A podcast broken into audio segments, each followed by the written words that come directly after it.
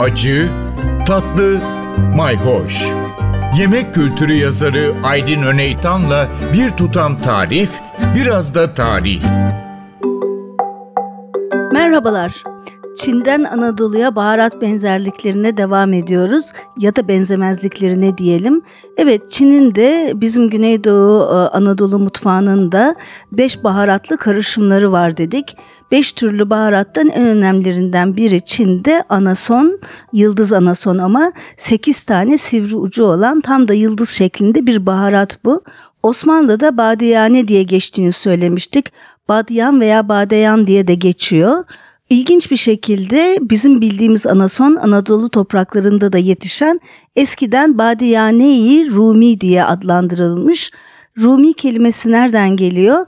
Rumi aslında Anadolu Selçuklularına da Rum Selçukluları denmiş bir zamanlar. Çünkü Anadolu Rum yani eski Roma'dan adını alıyor. Rum diyarı olarak nitelendirilirmiş. Evet anason bizim topraklarımızın bir baharatı maydanozgillerden ama bu yıldız anason tamamen farklı bir bitki. Manolya ağacıyla bağlantısı var. Latincesi ise Illicium verum diye geçiyor.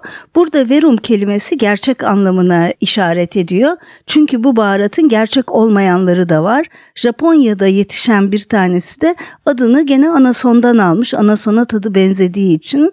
Onun da adı Illicium anistatum diye geçiyor. Fakat Japonya'da yetişen bu tür yüksek derecede toksik hatta e, bayağı tehlikeli. Onun için e, yıldız anasonu gerçekten emin olarak almak lazım. Illicium verum olan e, Vietnam'da veyahut da Güney Çin'de yetişiyor.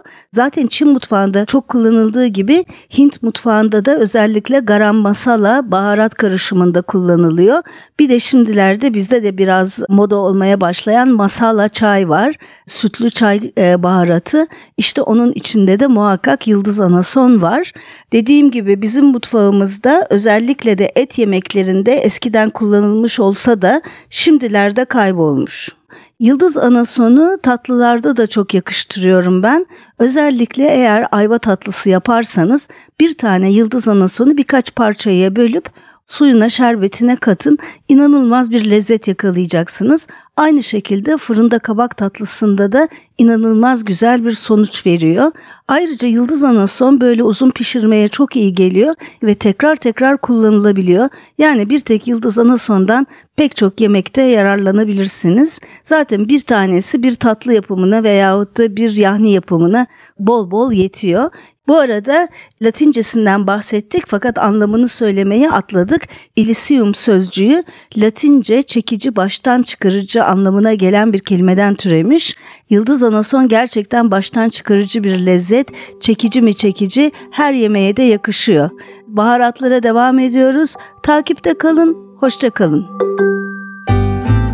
Bir tutam tarih, biraz da tarif.